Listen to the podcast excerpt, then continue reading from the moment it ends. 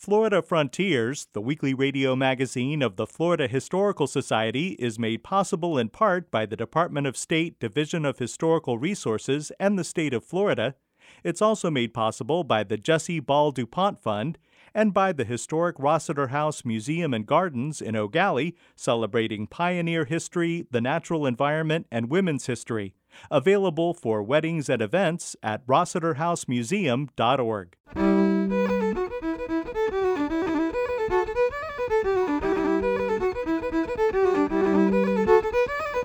This is Florida Frontiers, the weekly radio magazine of the Florida Historical Society, on the web at myfloridahistory.org.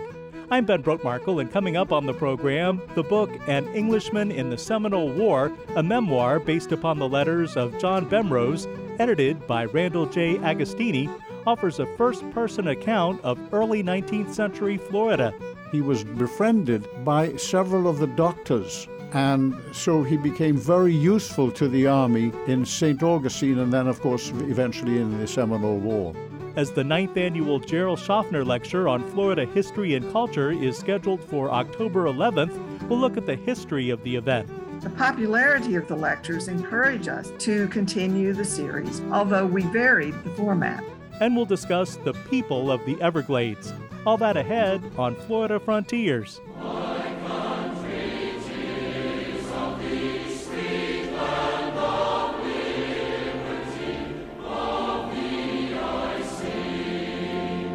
When the unaccompanied 16 year old John Bemrose came to America from England in 1831, he would have recognized this melody as the British national anthem, God Save the King, but not the brand new American lyrics by Samuel Francis Smith.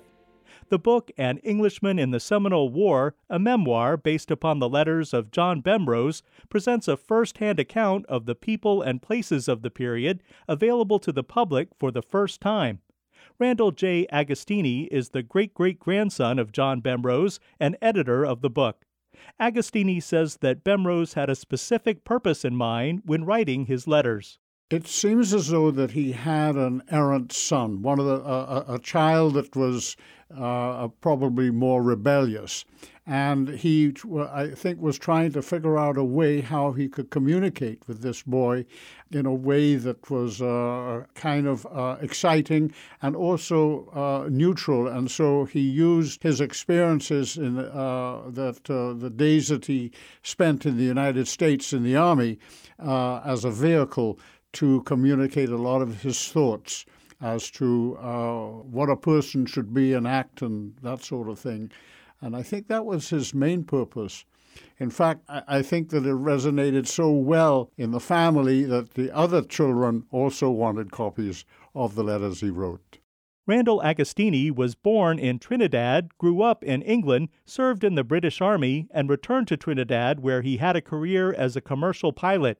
He emigrated to the U.S. in 1987 and now lives in Florida.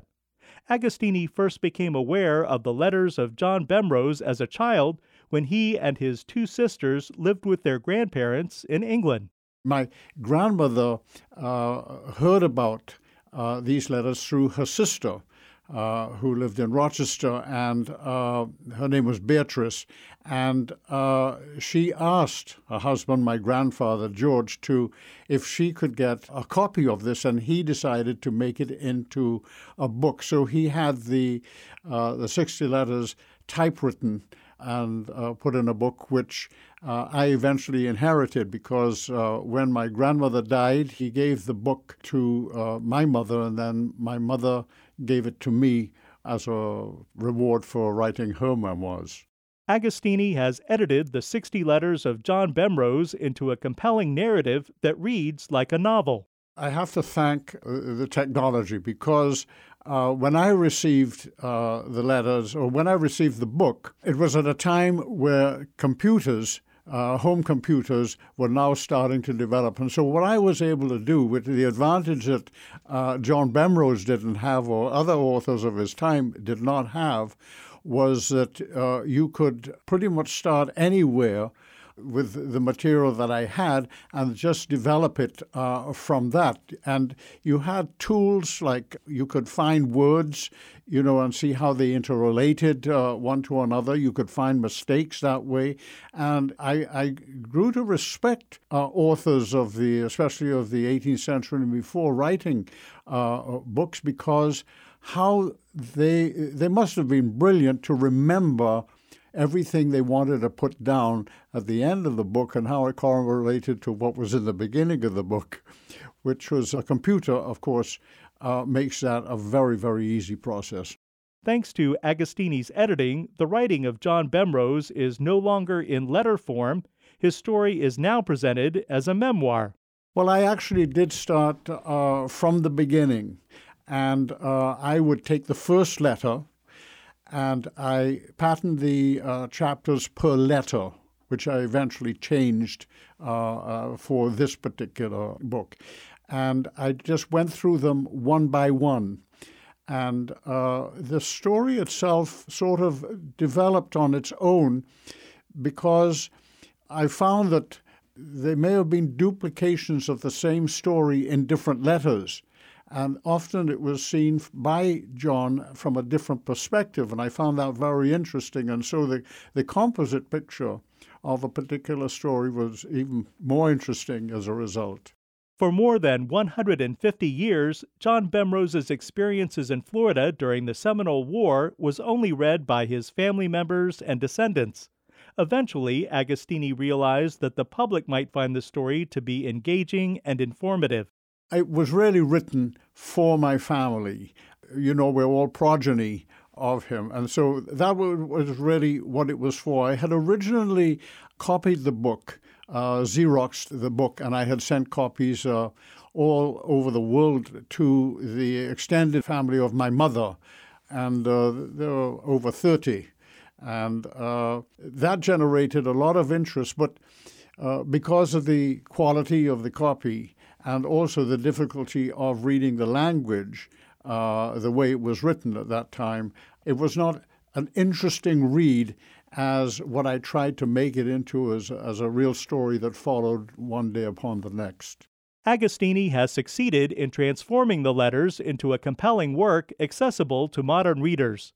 John Bemrose came to America from England in 1831 as an unaccompanied 16 year old. Although he was too young to serve in the United States Army, he was accepted anyway. He was a young man, and he had the misfortune at the time he was an apprentice. Uh, we would call him a druggist there, they would call him a chemist in England.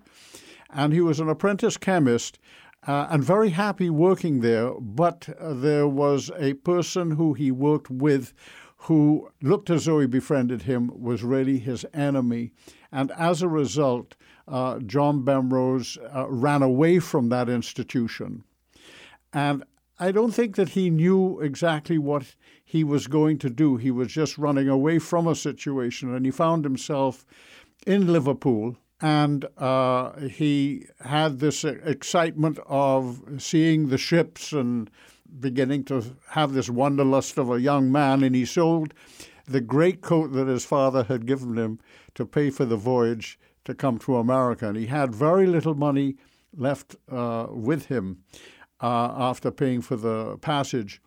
So he landed up in New York and eventually he uh, walked to Philadelphia. Uh, he walked through New Jersey and he ran out of money and he became completely dependent upon other people and uh, so he realized it was uh, he he was able to join. First of all, he tried the navy, and then he he subsequently joined the army because I think they were paying a little bit more up front. Bemrose documented his life as a dedicated hospital steward both before and during the Second Seminole War. His detailed writing tells us a lot about medical practices in 1830s Florida. This was, I think, a huge accident. Uh, what happened was the hospital in St. Augustine needed uh, uh, professional people. And the training that he had received, although he thought it was a sort of more provisional uh, sort of training, had a great deal more expertise. But the other thing that happened to him is that he was befriended by several of the doctors. And so he became very useful to the army in St. Augustine and then, of course, eventually in the Seminole War. Anyone interested in Florida history will find Bemrose's descriptions of 19th century St. Augustine, Jacksonville, Micanopy, and other locations intriguing. Randall Agostini. Oh, yes, he had to travel. The Army made him travel around Florida uh, quite extensively in those days, uh, mainly by boat, because uh, they didn't have a road system as we know it now. Bemrose also shares his memories of walking through the Florida wilderness and personal observations of people who are now historic figures, including Osceola and Charles Bulow. The Seminole War, in fact, was the training ground for a lot of important officers in the Civil War. And they were junior officers during the Seminole War, and they became important people in the Civil War. And of course, he remembered those people at the time when he started to write his letters. John Bemrose wrote his letters between 1863 and 1866, 30 years after the events he's describing in Florida. In a separate essay at the end of the book, Bemrose offers his perspective on the American Civil War, which is happening as he reflects upon his experiences in the Seminole War. In his first-hand account, Bemrose talks about people of diverse nationalities and backgrounds that he encounters, and he's most impressed with enslaved people. Yes, I think this was a big uh, difference for him. England, there was no real slavery in England. Britain had its slaves in its colonies. And so, uh, an English boy coming to America, this is where he would come across slavery for the first time. And so, it was uh, a society that he was not used to. And it was easy to see, especially in the South, it, how uh, it, it, became very graphic to him as to how these people uh, had to live and work. Randall Agostini feels as if he came to know his great great grandfather by editing his memoir. He was very observant in, a, in almost a philosophical way, and he was able to, uh, to transfer uh, those thoughts uh, onto paper. Uh, which uh, we uh, are the beneficiaries of. The other thing is that I found it interesting how he was a very religious person in his themes and uh, how he introduced uh, his faith, although he wasn't a practicing Christian, how he introduced his Christianity into his daily life. Randall J. Agostini is editor of the book An Englishman in the Seminole War, a memoir based upon the letters of John Bemrose, published by the Florida Historical Society Press.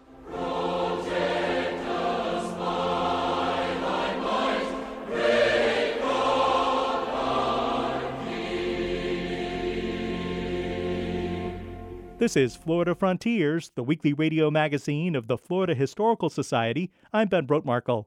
Visit us anytime online at myfloridahistory.org to find discounted books on Florida history and culture, watch our public television series Florida Frontiers, and much more. That's myfloridahistory.org.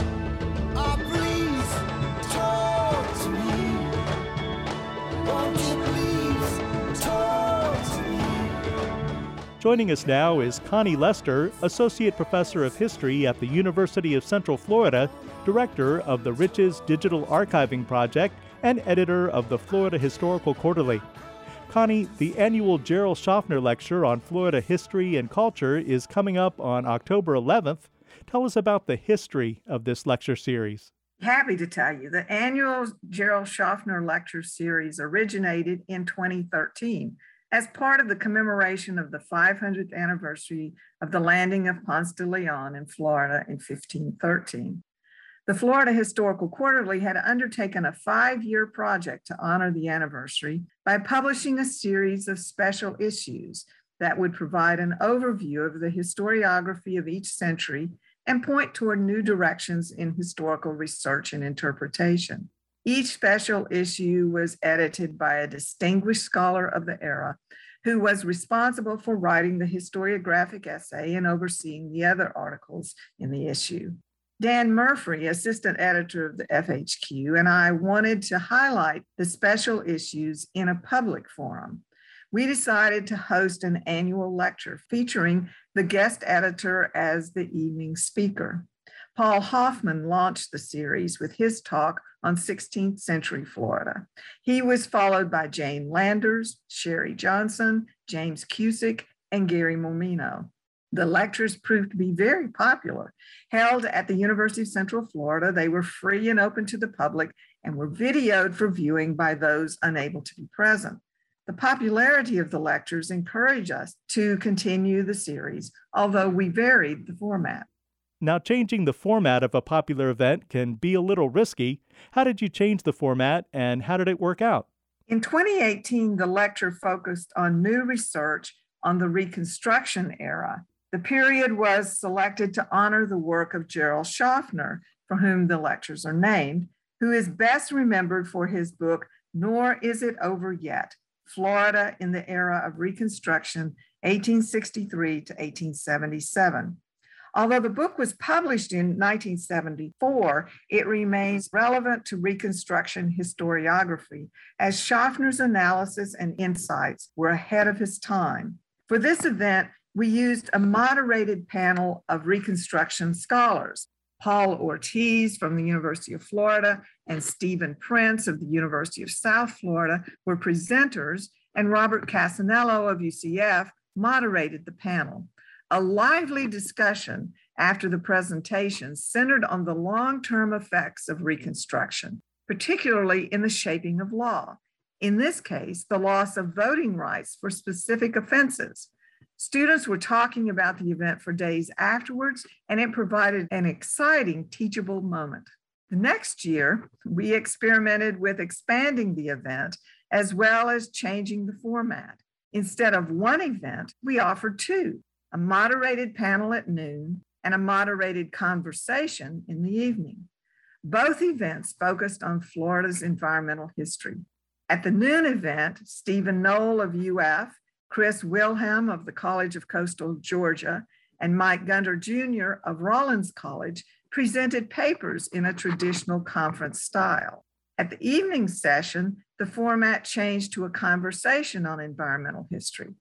Mark Hersey of Mississippi State University and co editor of the journal Environmental History facilitated the conversation between Jack Davis of the University of Florida, whose book, The Gulf, The Making of an American Sea, had just won a Pulitzer Prize, and Michele Navakas of Miami University of Ohio, whose book, Liquid Landscape Geography and Settlement at the Edge of Early America, won both the Rembert Patrick Award and the Stetson Kennedy Award from the Florida Historical Society. In 2020, we plan to focus on gender and race in the women's suffrage movement the format became more problematic as face to face events became impossible due to the COVID 19 pandemic. That said, the Shofner lecture drew a large audience for at least two reasons. First, the Florida Historical Society had shifted its meeting format to include two events, one in May and a second event to coincide with the Shofner lecture. Two days of scholarly presentations led into the Shofner lecture. Many from the FHS meeting attended the lecture, adding to the usual local and UCF audiences. The second reason for the large audience was the speaker, Martha S. Jones of Johns Hopkins University, whose book, Vanguard How Black Women Broke Barriers, Won the Vote, and Insisted on Equality for All, had just been published the month before the lecture to national acclaim. Her insightful lecture was both thought provoking and accessible to all audiences. And Connie, you have some exciting speakers planned for this year, right? Yes, and this is another anniversary year. The 2021 2022 issues of the quarterly will comprise the 100th volume of the FHQ, a cause for celebration. In honor of this milestone, we have invited four editors or former editors of history journals to discuss the role of history today and for the future. They will address topics that include the research and writing of history, the future of journals and other types of publications, and the role of history and memory. The conversation will be between Alex Lichtenstein of the American Historical Review, the oldest and most distinguished American history journal, Randall Hall of the Journal of Southern History, Claire Strom of the Agricultural History, and Craig Friend, who was editor of the Florida Historical Quarterly before my tenure. The ninth annual Jerrell Shofner Lecture on Florida History and Culture will occur on October the 11th, 2021 at 6.30 p.m. at the Morgridge International Reading Center on the UCF campus. The event will also be available through Zoom. You can register in person for the in person or Zoom access using the URL available on the FHS and the FHQ websites or the FHS and FHQ social media sites. Funding for the 2021 Shofner Lecture was provided through a grant from the Florida Humanities with funds from the National Endowment for the Humanities. And of course, any views, findings, conclusions, or recommendations expressed in this program do not necessarily represent those of the Florida Humanities or the National Endowment for the Humanities. And we are most grateful for their support and the Florida Historical Society virtual annual meeting and symposium will be happening in conjunction with the Shofner Lecture again. Yes, it will. Papers representing new research by students and scholars will be presented via Zoom throughout the day of October the 11th. A program of presentations and Zoom links will be available nearer the date of the presentations. We're looking forward to seeing you at the FHS meeting and the Shofner Lecture. Great. Thanks, Connie. You're welcome. Connie Lester is Associate Professor of History at the University of Central Florida, Director of the Riches Digital Archiving Project, and editor of the Florida Historical Quarterly.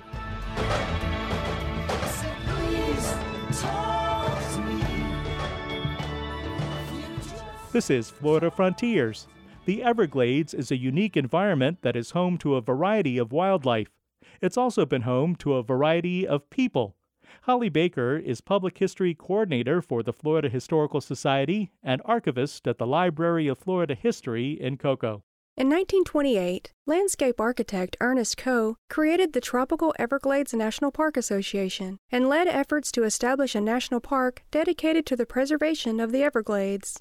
Due in large part to his advocacy, in 1934 Congress passed legislation to create Everglades National Park.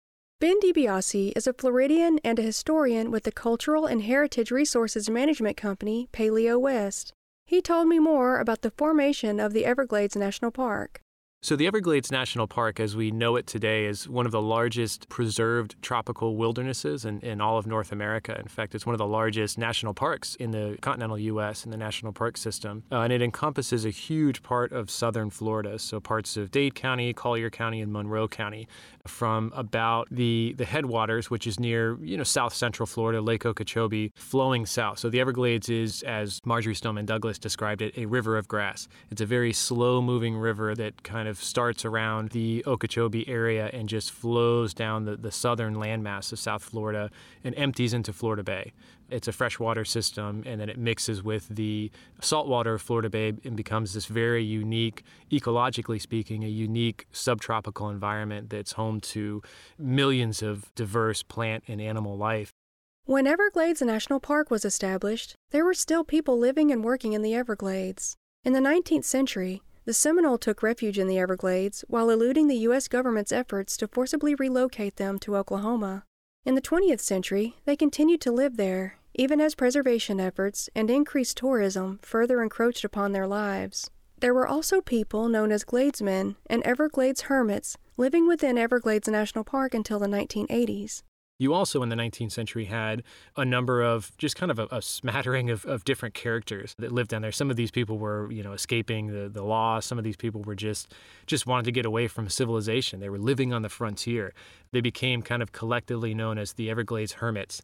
And a lot of these people lived along the western uh, coast, the southwestern coast, so from Cape Sable north up into, you know, near present day Naples, along that scattered area called the 10,000 Islands. You had a lot of these people that really just lived off the land.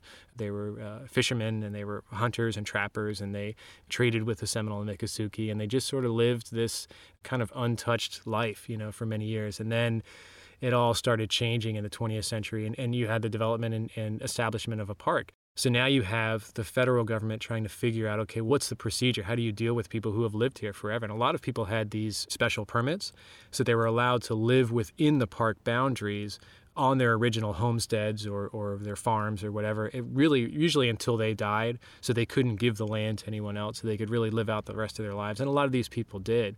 And they had just some fascinating stories. There were some great oral histories that had been collected in the 1960s and 70s, a lot of which were done by the National Park Service to kind of capture those stories. People continued to reside and work within the boundaries of Everglades National Park until the late 20th century.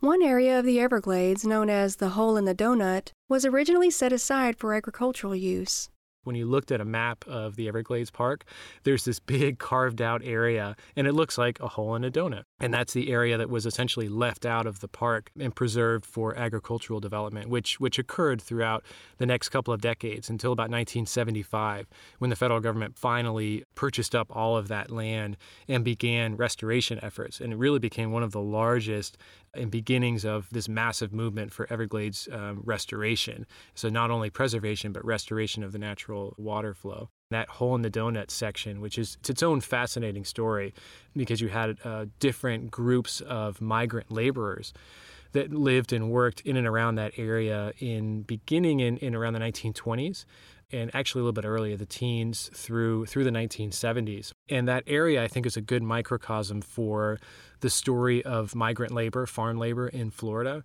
because early on you had a lot of the, the, the, migrant laborers were comprised of Caribbean workers, primarily those from Jamaica, from the Bahamas, that came to South Florida and sought work in the fields that became eventually became part of the Everglades. And then later during the Depression era, you had both white and black workers that were working for the Works Progress Administration, for the Farm Securities Administration, trying to find work. These migrant laborers coming from all over the country to South Florida to work in the uh, potato and tomato fields uh, of what became the hole in the donut. The Hole in the Donut agricultural area was officially acquired by the U.S. government and became a part of Everglades National Park in 1975. In recent years, there have been restoration efforts in the hole in the donut, including the removal of invasive Brazilian pepper plants. Today, Everglades National Park is teeming with plant and animal species not found anywhere else in the world. It's home to the manatee, the American crocodile, and the Florida panther. The park is also a birder's paradise with more than 350 different species of birds. Its unique ecosystem makes Everglades National Park one of the most visited parks in the United States. Ben DiBiase this day and age, it's a little bit difficult, of course, to travel, but generally, the, the Everglades Park receives about a million visitors a year. So it's a, a, very highly visited national park. The Everglades story is it goes well beyond you know just the story of this really diverse and fascinating and wonderful biodiversity, but also the human story, the anthropological story, if you will, the story of human beings and their impact, especially in the recent history of the Everglades. I think is so fascinating and a story that is a big part of the development of Florida, really as a whole. For Florida Frontiers, I'm Holly Baker, Public History Coordinator for the Florida Historical Society and archivist at the Library of Florida History in Cocoa. You've been listening to Florida Frontiers, the weekly radio magazine of the Florida Historical Society. Please join us right here again next week. You can find us anytime online at myfloridahistory.org and on Facebook. Production assistance for Florida Frontiers comes from Holly Baker and Connie Lester. The program is edited by John White. Have a great week. I'm Ben Brotemarkle. Florida Frontiers, the weekly radio magazine of the Florida Historical Society, is made possible in part by the Department of State Division of Historical Resources and the state of Florida. It's also made possible by the Jesse Ball DuPont Fund and by the historic Rossiter House Museum and Gardens in Gallie, celebrating pioneer history, the natural environment, and women's history. Available for weddings and events at rossiterhousemuseum.org.